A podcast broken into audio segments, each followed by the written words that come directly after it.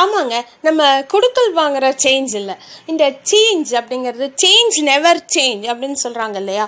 அது வந்து எவ்வளோ முற்றிலும் உண்மை அப்படின்னு நீங்கள் நம்புறீங்க அப்படிங்கிறத நான் இப்போ கேட்குறேன் ஏன் அப்படின்னு பார்த்தீங்கன்னா வாழற வரைக்கும் வாழ்க்கை ஓடுற வரைக்கும் நீர் அப்படின்னு சொல்கிறாங்களே அந்த மாதிரி நம்மளோட வாழ்க்கை வந்து எதை நோக்கி போயிட்டுருக்கு சேஞ்சை நோக்கி போயிட்டுருக்குன்னு சொல்கிறாங்க அது வந்து நல்ல சேஞ்சாக குட் சேஞ்சா இல்லை பேட் சேஞ்சா இல்லை எந்த மாதிரியான இது இருக்க போகுது எல்லா விஷயத்துலையுமே சேஞ்ச் முக்கியமாக ஏன்னா இப்போ நம்ம பார்த்தீங்கன்னா ஒரு சின்ன எக்ஸாம்பிள் எடுத்தோம்னா ஃபேஷனுங்கிறதே வந்து எவ்வளோ மாறி இருக்குது ஸோ எப்படி எப்படியெல்லாம் மாறி இருக்குது அரையும் குறையுமா? கிழிச்சிட்டு ட்ரெஸ்ஸை வந்து நல்லா இருக்கிற ஜீன்ஸை வந்து கிழிச்சு போட்டுக்கிட்டு பட்ட பட்டையாக அதில் வந்து கலர் கலராக அடிச்சுக்கிட்டு என்னங்க இதெல்லாம் நாகரீகம்?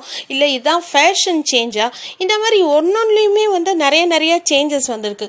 ஸோ இந்த மாதிரி சேஞ்ச் எல்லாம் பார்க்கும்போது உங்களுக்கு ஆஹான் இருக்கா ஓஹோன் இருக்கா? இல்லை சேச்சே அடடா இப்படி ஆயிட்டாங்களே அப்படின்னு இருக்கா?